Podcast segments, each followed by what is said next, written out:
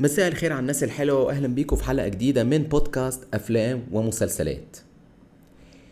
ال movie adaptation أو الاقتباس أو التمصير. يعني إيه أصلا adaptation أو تمصير؟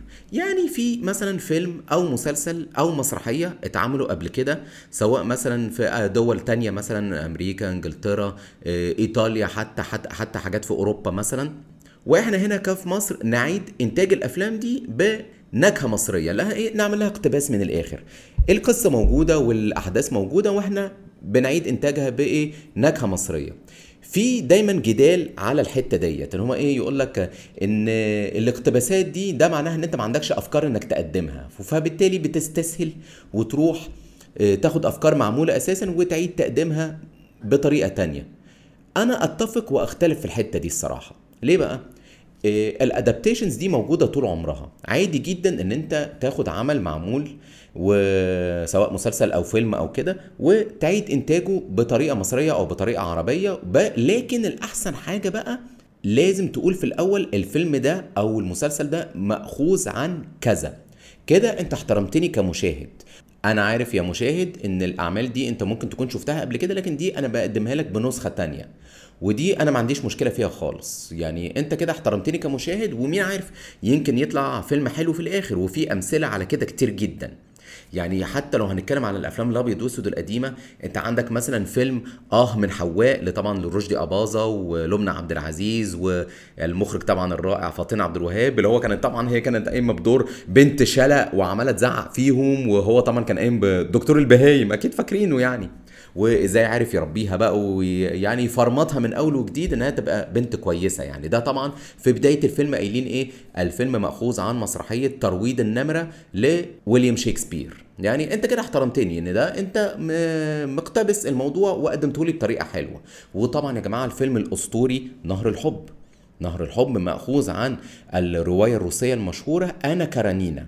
وقايلين كده في بداية الفيلم ودي حاجة الواحد يحترمها طبعا. وطبعا فيلم نهر الحب يعني مش هنقدر نتكلم عنه آه، في الحلقة دي لأن ده محتاج حلقة لوحده يعني. ومن الأفلام اللي هي اتعملت في فترة الثمانينات وأثرت في طفولتنا وإحنا بنحبهم جدا يعني اللي اتبعوا برضه موضوع الادابتيشن لكن قالوا كم... للمشاهدين الفيلم ده مأخوذ عن كذا. طبعا فيلم الإمبراطور لطبعا الراحل أحمد زكي مأخوذ عن Scarface. ل طبعا الرائع آل باتشينو في دور توني مونتانا يعني إمبراطور الكوكايين في ميامي.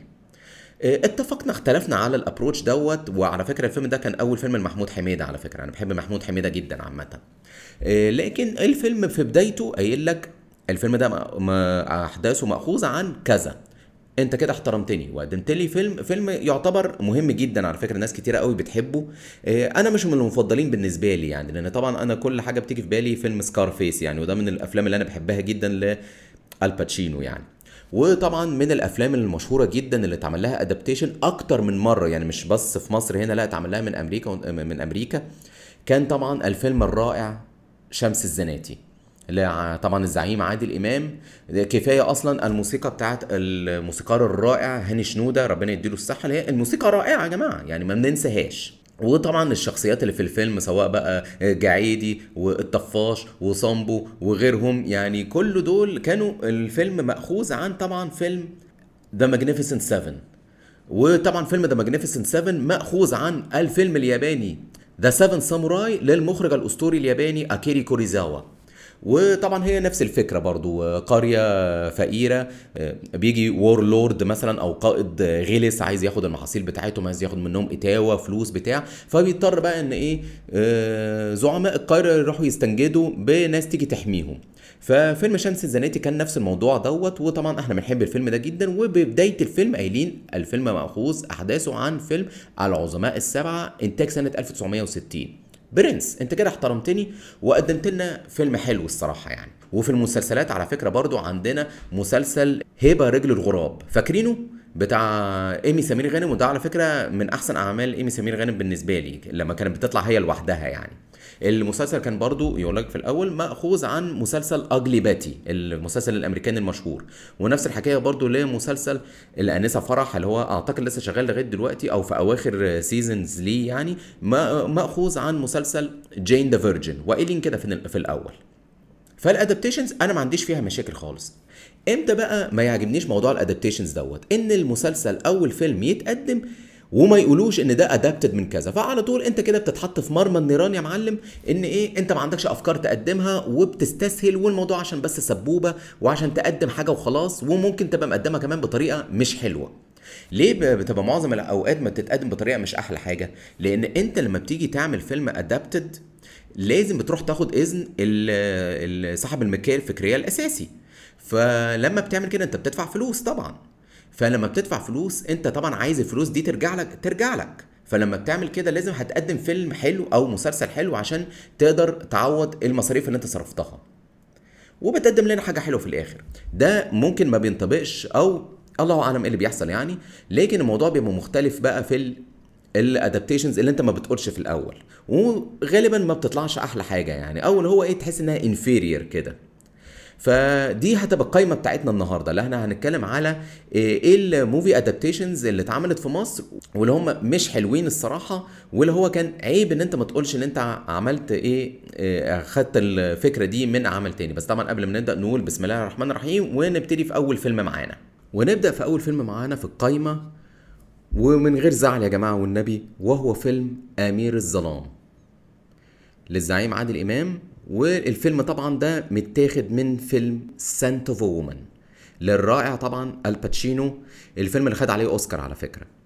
إيه، بصوا فيلم أمير الظلام كان من أوائل أفلام عادل إمام في فترة الألفينات بعد توقف شوية لأن كان آه، أواخر فترة التسعينات أفلام لعادل إمام في له نزل ثلاث أفلام في نفس الوقت ده ما حققوش النجاح المطلوب وقتها لأن كان وقتها كان ابتدت الناس بقى إيه تفكيرها يتغير ويتجهوا للأفلام أو السينما الشباب من الآخر يعني اللي هي كان إيه؟ أفلام محمد هنيدي آه، أحمد السقا علاء ولي الدين الله يرحمه وغيره طبعا. فعادل إمام يعني قدم نفسه بطريقة جديدة جدا في فترة الألفينات ببداية فيلم التجربة الدنماركية لو تفتكروا. لأن هو كان بقى عامل السن طبعا ابتدى يبان عليه جدا فكان لازم بقى إيه يغير من جلده إن هو إيه يطلع في دور الأب أو دور الجد أو كده. فلما عمل إعادة التقديم ديت نجحت جدا من أول فيلم التجربة الدنماركية بعد كده فيلم عريس من جهة أمنية وغيرهم طبعا. قبليهم كان نزل فيلم أمير الظلام وطبعا كلنا رحنا نتفرج عليه وأنا منهم طبعا. والفيلم كان من أوائل أعمال المخرج رامي إمام اللي هو طبعا ابن زعيم عادل إمام. طبعا الفيلم بان جدا إن هو مأخوذ أو يعني متاخد منه حاجات كتيرة جدا من فيلم Scent of a Woman برضو آه، جندي سابق أو ضابط سابق آه، آه، أعمى أو بقى أعمى يعني كفيف. وفي دار للمكفوفين وبيحب واحدة اللي هي هنا كانت قايمة بدورها طبعا شيرين سيف النصر يعني حبيبة جيل التسعينات كله. وتقريبا ده كان أعمل آخر عمل ليها يعني. آه، وبرضو آه، بيتحط في مواقف تضحك وطبعا في حتة تضحك طبعا في فيلم مورد سيد العريان و... ولو طبعا لما راحوا الماتش وهم مكفوفين طبعا الحتة دي طبعا تضحك ودايما بنجيب سيرتها وبنضحك عليها وكده. لكن الفيلم طبعا كان متاخد منه حاجات كتيرة قوي من Scent of a Woman وما اتكلموش عنها.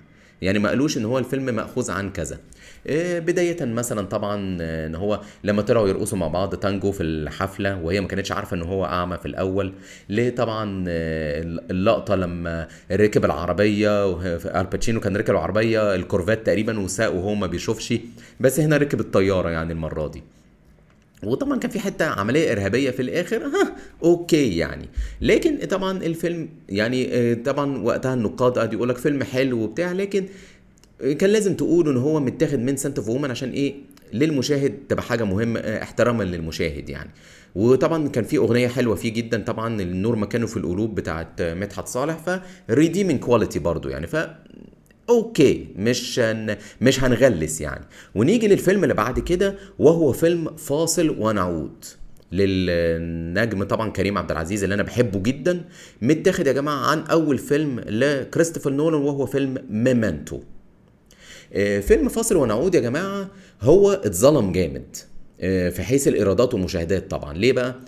لأن هو نزل في سنة 2011 قبل قيام ثورة يناير بأسبوع. فطبعا اتذبح من ناحية الإيرادات يعني. حظه وحش من الآخر.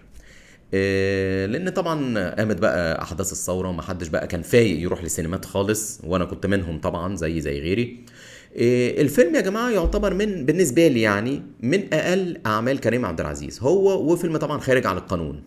أنا عارف إن الناس كتير ما بتحبش برضو خارج عن القانون ده لأن طبعا كان كريم عبد العزيز مقدم لنا حاجات فظيعة. لما نجيب سيرتها طبعا آه، كان قبل طبعا فيلم الفيل الأزرق فيلم آه، واحد من الناس واحد من أحلى أفلامه آه، فيلم طبعا حرامية في KG 2 حرامية في تايلاند يجننوا وطبعا حتى فيلم في محطة مصر برضو كان لذيذ برضو يعني ولما بيجي بحب أتفرج عليه وبضحك برضو. فيلم فاصل ونعود كان برضو نفس فكرة Memento يعني مع طبعا تغيير شوية حاجات إن هو برضو عمل حادثة حد الناس كانت مدبرينها له. وطبعا طلع طارق لطفي في الآخر من الناس اللي في الموضوع دوت وابتدى يجي له short term memory loss كل شوية ين... كل خمس دقائق كده ينسى ينسى حاجة. فبيضطر عشان يفتكر يقعد يكتب بقى في إيديه يكتب على ورق يكتب في حتت في حيطة عشان ما ينساش إيه, إيه الأحداث اللي بتحصل له عشان يحاول يربط اللي حصل بقى في الليلة ديت. طبعا الموضوع ده متاخد بالظبط من فيلم Memento الفيلم Memento ده عليه حبكة يا جماعة suspense هايلة يعني. إن هو برضو كان شخصية جاي بيرس برضو آه، مراته اتقتلت وهو فقد الذاكرة. وعمال بقى إيه يحاول يريكول اللي حصل اللي بيسأل ناس ويفتكر حاجات وينساها تاني فبيضطر برضو يكتب على جسمه ويكتب في, ورق ويكتب نفس الفكرة هنا. وفي الآخر طبعا بيربط الأحداث إن طبعا في أحداث جايب لك بأبيض وأسود وأحداث بألوان على أساس إن ده قبل ال- الجريمة وبعد الجريمة لغاية ما كلهم في الآخر بيتقابلوا في ال- ال- البوينت يعني اللي هو إيه حل كل ال- اللغز يعني. فطبعا الفيلم كان متاخد من ميمنتو وما قالوش الكلام ده في الأول. ومعظم الناس نسيت طبعا الموضوع ده عشان الفيلم زي ما قلت لكم نزل قبل آه، أحداث الثورة بأسبوع بالظبط. أو يعني كان المفروض ينزل في فترة آه، نص السنة يعني اجازات نص السنة لكن حظه كان وحش. ونيجي بعد كده لفيلم يعني عيب يعني الصراحة. أنا بص على فكرة ابتداء بقى من الأفلام اللي جاية دي هنقول عيب كتير الصراحة يعني. وهو طبعا فيلم أنا أعتقد ناس كتير هدانوا ناسينه وناس كتير ما شافتوش. وهو طبعا فيلم حبيبي نائما متاخد من فيلم Shallow Hal. فيلم حبيبي نائما طبعا كان بطولة خالد أبو النجا ومي عز الدين ومتاخد عن فيلم Shallow Hal أو منحوت من فيلم Shallow Hal اللي هو كان طبعا بطولة جاك بلاك وجوينيث بالترو. اللي هو المفروض ان هو اتعمل له زي لعنة أو curse كده ان هو بيشوف بنت تخينة جدا بيشوفها انها إيه رفيعة ورشيقة وكده. فاللي هو إيه الفيلم بيقول لك ان هو إيه ما تاخدش كل حاجة بالشكل وحب بقى ال- الشخص اللي قدامك بالجانب الداخلي اللي فيه يعني. هو هنا خدوه نفس الموضوع في فيلم حبيبي نائما. ولو تفتكروا كان وقتها مي عز الدين لسه خارجة من فيلم اسمه أيظن مع حسن حسني وهو okay يعني كان فيلم فيه حتة تضحك بس هو طبعا ما كانش أحلى حاجة بس برضه كان فيه حتة تضحك. وكانت هي قامت بدور شخصية بنت تخينة جدا كان اسمها نسمة حتى. وعملتها حلو الصراحة. كانت لابسة فات سوت وقدمت الدور كويس. هي طبعا لقوها إنها نجحت في الفيلم ده فقاموا إيه جايبينها في الفيلم بتاع حبيبي نائما ده. وهو برضه نفس الفكرة خالد ابو النجا برضه آه، بيشوف هي تخينة جدا وهو بيشوفها إن هي بنت رشيقة وبتاع. والفيلم طبعا ما نجحش خالص ومي عز الدين يعني أبدت ندمها على الفيلم ده. قالت أنا شخصية نسمة إن الناس حبتها وبتاع أنا هنا جيت وبوظتها للأسف يعني. والفيلم اتنسى الصراحة والحمد لله إنه اتنسى.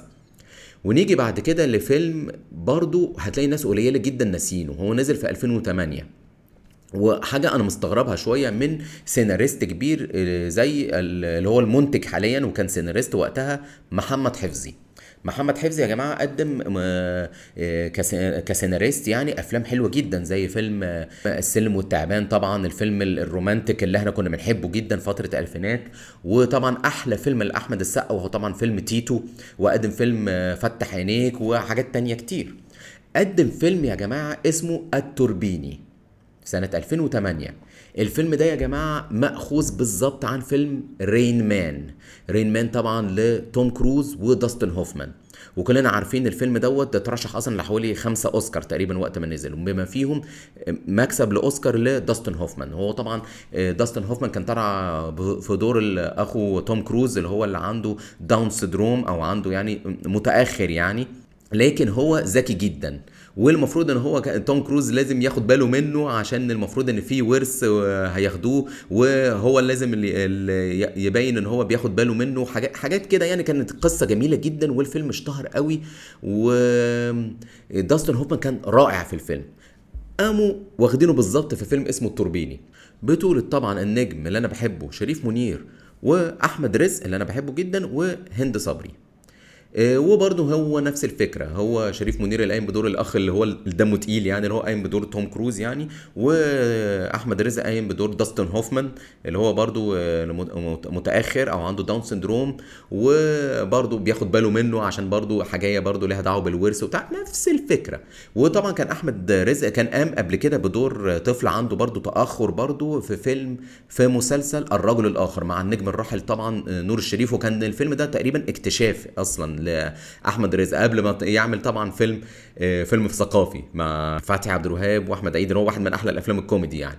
فهم جابوه هنا تاني عشان يقوم بنفس الدور. وفيلم طبعا أنا اتفرجت عليه في ال ART وطبعا ما كانش أحلى حاجة طبعا. وهو لما نزل في السينما قليل جدا اللي اتفرجوا عليه لأن هو كمان نزل في 2008 فكان وقت زحمة قوي أفلام كتيرة جدا وقت ما نزل يعني. وكان طبعا معاهم هند صبري في الفيلم. آه، يقال إن أصلا كان المفروض نيلي كريم هي اللي هتعمل الدور لكن هند صبري جت مكانها. وأنا بحب الاثنين جدا أنا بحب هند صبري جدا ونيلي كريم جدا. آه، ده اللي بيتقال الله أعلم الكلام ده صح ولا لا؟ لكن هو الفيلم للنسيان الصراحة يعني. وهو أحداثه مش حلوة واللي هو طبعا متاخد عن فيلم آه، آه، رين مان وحتى تصويره كان غريب كده شوية. تحس إن عارف أنت التحميض ما كانش حلو يعني. فهو الفيلم اتنسى خالص ويعني برضو inferior adaptation يعني. ونيجي للفيلم اللي بعد كده بصوا أنا عادة أو مش عادة أنا ما بحبش أخش أفلام وحشة في السينما خالص. يعني هتضيع وقتك وتدفع فلوس على حاجة مش حلوة. لكن أنا اضطريت للأسف يعني آه، طبعا فترة آه، 2011 و12 طبعا فترة الثورة يعني كان الواحد نفسه في ان الآخر كده يروح يتفرج على فيلم في السينما لأن التجربة بتبقى واحشاه الصراحة يعني برضو. ففي الفترة دي آه، زي ما طبعا كنا بنتكلم إن الفترة دي مش أحلى أفلام نزلت السينمات طبعا لأن من الآخر ما حدش كان فايق يعني هما بس كان آه، عايزين بس يشغلوا آه، دور العرض وكده عشان الدنيا ما تقعش. فدخلت فيلم يا جماعة منحوت تماما من فيلم أجنبي وهو فيلم Game Over للأسف للفنانة يسرى والفنانة مي عز الدين. متاخد بالظبط بما فيهم البوستر من فيلم مونستر ان لو فيلم مونستر ان لو يا جماعة بطولة الرائعه جينيفر لوبيز أنا بحب البنت دي جدا جدا يعني. أنا عندي soft spot كده لل Latins. مش عارف ليه. الست عندها 50 سنة وشوفوا عاملة إزاي يعني. ففيلم Monster-in-Law كان طبعا بطولة جينيفر لوبيز وجين فوندا الممثلة القديرة طبعا. جين فوندا المفروض إن هي هتبقى حماتها هي المفروض إن جينيفر لوبيز هتتجوز ابنها وحماتها مش طايقاها من الآخر كده يعني. أنا عاملة شغل حموات قوي بقى يعني. توقعها في مشاكل آه، تبعت لها مش عارف إيه آه، آه، تبوظ لها العربية بتاعتها مش عارف تحط لها إيه في الأكل يطلع طعمه وحش قوي آه، آه، تضرب زمار عشان تقومها من النوم يعني. عارف حاجات بايخة كده شغل حموات extreme شوية يعني. فيلم Game Over ده متاخد بالظبط. حتى كمان يعني النقاد وقتها استغربوا قال لك هي ليه يعني واحدة فنانة كبيرة وذات قيمة زي يسرا تعمل فيلم زي ده يعني؟ يعني يمكن بقى اتعمل مجاملة بقى بتاع الله أعلم يعني. بس الفيلم يا جماعة أنا ما بحبوش خالص وطبعا أنا دخ... أنا كنت قاعد في السينما نفسي أقوم الصراحة يعني. أنا بقول لكم أنا قليل جدا ما بخش فيلم في السينما مش حلو بس أنا فعلا كان نفسي أقوم في الفيلم. وكان معاهم برضو كان طفل كده اسمه أوشا لو تفتكروه كان هو بس عشان كان طلع في إعلان وقتها فطبعا جابوه في الفيلم. و الحمد لله ليه ولينا إن هو ما أعتقدش إنه طلع في حاجة تانية بعد كده يعني. لكن الفيلم ده كان متاخد بالظبط برضه. هي هتتجوز ابنها ومي عز الدين هتتجوز ابن يسرا اللي هو كان طبعا المطرب محمد نور. آه، ودي بتوقعها برضه في مشاكل وترمي عليها برضه حاجات والتانية برضه تحاول تنتقم منها. يعني من الآخر فيلم متاخد بالظبط يعني وما كانش حلو الصراحة والحمد لله إنه قليل ما بيتكلموا عنه يعني. ونيجي بعد كده لحاجة يعني تعتبر عيب الصراحة يعني وده مسلسل المرة دي. وهو طبعا مسلسل ولد الغلابة. مش قادر أقولها. ومقتبس يا جماعة من Breaking Bad هو كان يعني غلط جدا إنه يتعمل حاجة زي كده يعني الصراحة. هو طبعا الفيلم كان بطولة النجم المحبوب اللي كلنا بنحبه طبعا أحمد السقا ومي عمر ومحمد ممدوح وأحمد زاهر وناس تانية كتير وإخراج المخرج محمد سامي. مبدئيا كده يا جماعة هو طبعا الفيلم برضو المسلسل جايب لك برضو إن أحمد السقا هو المرة دي مدرس تاريخ وفهم في الصعيد تقريبا أو يعني في إحدى مدن الصعيد. واعمامه وإخواته طبعا ضحكوا عليه في موضوع فلوس وحاجات كده وبتاع مش كانسر المرة دي. واضطر إن هو يصنع استروكس بدل ميثانثيلامين يعني عشان يقدر يجيب فلوس يعني. آه، بصوا ال- هقول لكم على مشهدين أو شخص أو حاجات معينة كده هتقولوا متاخدة من Breaking Bad إزاي. طبعا كلنا عارفين المشهد بتاع والتر وايت وسكايلر وهم واقفين قدام زكيبة الفلوس الكبيرة اللي جوه المخزن اللي في آخر season اللي هو طبعا بقى والتر بعد ما اشتغل كتير وبقى مخزن عشان يحط الفلوس فيها. طبعا كلنا عارفين المشهد وهم واقفين ومتنحين لها كده يعني. نفس المشهد ده كرروه في المسلسل ده يا جماعة بإن طبعا آه، أحمد السقا ومايا عمر واقفين قدام فلوس كتيرة بس المرة دي كان على ترابيزة السفرة اللي في الأنتريه بتاع بيتهم يعني. ونفس الطريقة المشهد يعني متصور هو هو ويعني مش عارف ليه كده يعني. وفي برضو حاجة وأنا هسيب لكم أنتوا التعليق يعني. إيه طبعا كلنا عارفين شخصية الرائعة سول جودمان أجمد محامي في التاريخ محامي مجرم يعني. كان أحمد زاهر اللي أنا بحبه جدا وطبعا اتكلمنا قبل كده عليه في إن هو عمل comeback حلو قوي في الحلقة الخامسة تقريبا لو فاتتكم يا ريت بتسمعوها كان قايم بدور محامي برضو اسمه لبه وطالع أقرع برضو كده وبتاع وإن هو برضو محامي ثلاث ورقات وكده ويقول لهم اعملوا إيه ما تعملوش إيه. يعني إزاي فكرتوا في حاجة زي كده يعني؟ واللي هو يعني كل طبعا هو طبعا مش النقاد بقى هو ال social media هي طبعا اللي مسكت المسلسل يعني شنيرته من الآخر. يعني اقعد أقول لهم أنتوا ما لقيتوش غير أشهر مسلسل في جمهورية الكرة الأرضية في الوقت الحالي وتحاولوا تقلدوه أو تجيبوا حاجات منه. فكان غلط الصراحة إن هم يعملوا كده واللي هو طبعا صناع العمل ما عرفوش يدافعوا قوي عن ال- الخطوة ديت لدرجة إن كان في جريدة إنجليزية أنا قريتها بنفسي مش فاكر ذا صن ولا إيه اللي كتبت بالظبط الخبر كان على حسب ما متذكر Egyptian spectators are accusing an Egyptian TV show of being a Breaking Bad rip-off. يعني متفرجين مصريين متهمين في مسلسل مصري إن هو منحوت من Breaking Bad ف يعني ما أتمنى إن إحنا ما نكررش الغلطات دي يعني لأن لأن هتتكشف هتتكشف يا معلم. وطبعا كان واضح قوي إن المخرج محمد سامي هو معجب ب Breaking Bad يعني هو طبعا لما جابوه في interview بعد كده آه، قال أنا Breaking Bad أنا حافظ جميع كادراته. كلنا حافظينها يا أستاذ محمد وأنا طبعا بحييك على ذوقك طبعا يعني لكن نبعد عن اللي إحنا نقتبس المسلسلات دي أو ناخد حاجات منها يعني. ونيجي لرقم واحد يا جماعة وهو فيلم يعتبر معمول فيه جريمة مع كامل احترامي لكل صناع العمل يعني. طبعا هنم... هنتكلم شوية عن المخرج بيتر ميمي. المخرج بيتر ميمي يا جماعة أو الدكتور بيتر ميمي لأن طبعا هو أصلا خريج كلية طب هو بيعجبني جدا أو بحترمه جدا في حتة إن هو بيعترف إن هو في بداية عمله كمخرج آه، سينمائي إنه عمل أعمال وحشة جدا. هو بيقول أنا فشلت في حاجات كتيرة جدا وقدمت أعمال مش حلوة في بداية مسيرة الفنان الفنية يعني. ودي حاجة أنا محترم أحترمه فيها جدا. لأن هو كان دايما في الفترة اللي هي بتاعت آم، من أوائل 2012 كده لغاية 2010 كان دايما الأفلام اللي بينتجها أفلام تبقى باينة قوي إنها منحوتة يعني. وهو نفسه اسمه لما بيبقى مرتبط كده تلاقيه مخرج. بيتر ميمي أنت بتقول يبقى هيطلع فيلم مش حلو. عارفين كده دايما تقولوا في مخرجين أول ما يظهروا كده تقول إيه يبقى الفيلم ده مش أحلى حاجة. لكن هو طبعا عمل قصة redemption حلوة جدا. يعني قصة comeback حلوة قوي. لما طبعا فتحة خير عليه طبعا لما اجتمع أو يعني حصل collaboration بينه وبين الرائع طبعا أمير كرارة بمسلسلات كلبش. وطبعا مسلسلات كلبش حلوة قوي يا جماعة الجزء الأول والثاني والثالث ودي بقى كان هنا إيه أثبت لا أنا مخرج تقيل بقى. طبعا بعد كده أخرج مسلسلات الاختيار. دي حاجة أنا محترمها منه لكن هو في 2012 يا جماعة قدم فيلم اسمه سبوبة. ما أعتقدش إنه اتعرض في أي حتة يعني. الفيلم ده يا جماعة والله العظيم ما قادر أقولها. ومتاخد copy paste عن فيلم Reservoir Dogs اللي هو أول فيلم لكوينتين تارانتينو يا جماعة. سيبكوا بقى طبعا من التمثيل اللي هو طبعا بتاع هارفي كايتل وبتاع مايكل مادسن وستيف بوشيمي وغيرهم وزوايا التصوير والحوار والقصة وكده. وعمل فيلم اسمه سبوبة. ومتاخد بالظبط يا جماعة. واللي كان قايم بدور هارفي كايتل آه، الفنان اللي تقريبا بطل يعني تمثيل أحمد هارون. فاكرينه؟ آه، شكرا فاتيكا. يعني أحمد هارون كان هارفي كايتل مع كامل احترامي طبعا يا جماعة يعني مع كامل احترامي الممثلين وكده لكن الفيلم يا جماعة أنا شفت أول ربع ساعة والله العظيم ما قدرت أكمله. يعني آه، سيبكوا بقى زي ما قلت لكم من الحاجات اللي خلت فيلم Reservoir Dogs ده special مش موجودة في الفيلم ده خالص. ويعني كان ده تقريبا يعتبر أول فيلم ل بيتر ميمي وهي تعتبر يعني هو قدم فيه جريمة الصراحة مش قدم فيه فيلم يعني الصراحة. والفيلم اتنسى أو مش اتنسى هو ما حدش افتكره أساسا ما حدش تقريبا اتفرج عليه.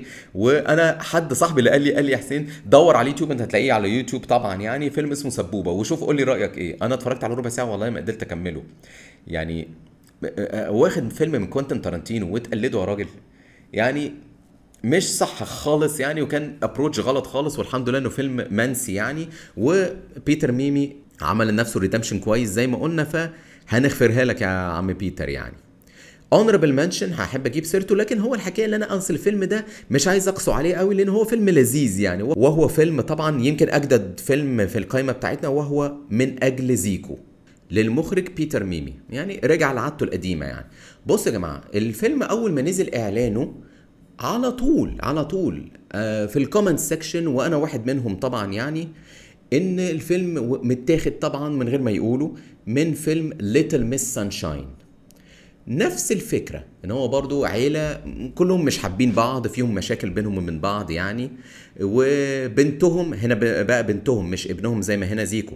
إيه، جالها آه، مسابقة beauty pageant إن هي بتاعت الأطفال دي يعني اللي هم بيطلعوا عرض ازياء أطفال وكده و talent show وبتاع. آه، عشان واحدة اعتذرت فهي جت مكانها وهي أصلا البنت يعني مليانة شوية ومش مؤهلة يعني إنها تقدم المسابقة دي. زي ما بالظبط زيكو بيقولوا له طفل ذكي وهو مش ذكي في حاجة خالص يعني. والفيلم يا جماعة Little Miss Sunshine نفس الفكرة. برضو مسافرين باتوبيس صغير وبيقابلهم مشاكل في النص. في النص جد آه، آه، جدهم يموت. اللي هو كان قايم بدوره طبعا آلان آركن وترشح لأوسكار على الدور ده. كان عامل دور حلو قوي. والعربية تعطل اللي مش عارف إيه ينسوا إيه في النص ويوصلوا والمسابقة طبعا يكونوا عايزين يمشوها طلع إن جدها مخليها تقدم فقرة مش تمام للأطفال خالص يعني لكن أهلها يقفوا معاها ويقفوا ويطلعوا ويغنوا معاها وكده والفيلم يخلص على كده. والفيلم اترشح لتقريبا خمسة Academy Awards أو خمسة اوسكارز يعني. نفهم إحنا واخدينه بالظبط في فيلم من أجل زيكو. ونفس الفكرة برضو. بس طبعا الفيلم أنا مش عايز أقسى عليه قوي لأن هو كان فيه ممثلين حلوين أنا بحبهم. آه، كريم محمود عبد العزيز قام بالدور حلو قوي الصراحة يعني. ومنة شلبي قامت بالدور حلو. وطبعا الفنان القدير محمد محمود ومحمود حافظ قام بالدور كويس. وطبعا الطفل زيكو كان لذيذ يعني. فأنا مش عايز أقسى على الفيلم برضو ولكن كان المفروض برضو لازم يا عم بيتر تقول في الأول ده فيلم مأخوذ عن كذا يعني مأخوذ عن فيلم Little Miss Sunshine وأنا هحترم جدا حاجة زي كده. لكن طبعا السبب في نجاح الفيلم يا جماعة وإن هو طبعا ما يتقطعش قوي يعني هو طبعا أغنية الغزالة الرايقه الأغنية لذيذة جدا. نتكلم بصراحة.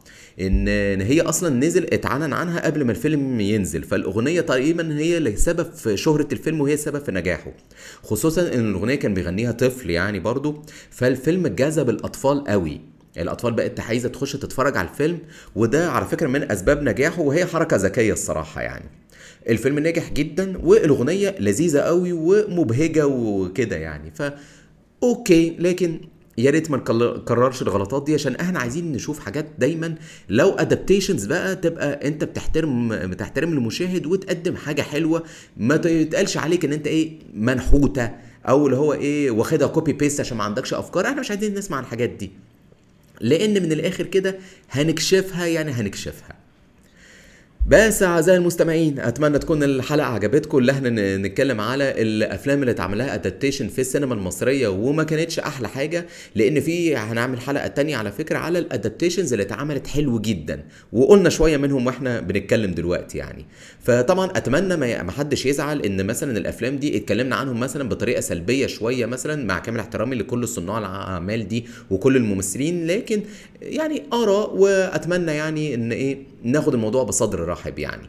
فأنا بشكركم أعزائي المستمعين وأتمنى تكون الحلقة عجبتكم. طبعا زي ما إحنا متعودين دايما فضلا وليس امرا لو الحلقة عجبتكم تدوني ratings في ال stars في البودكاست وطبعا تعملوا لي follow على Apple Podcasts وعلى Spotify وتشغلوا ال notifications عشان يجيلكم كل ما هو جديد. وبشكركم أعزائي المستمعين وألقاكم إن شاء الله في الحلقة الجاية.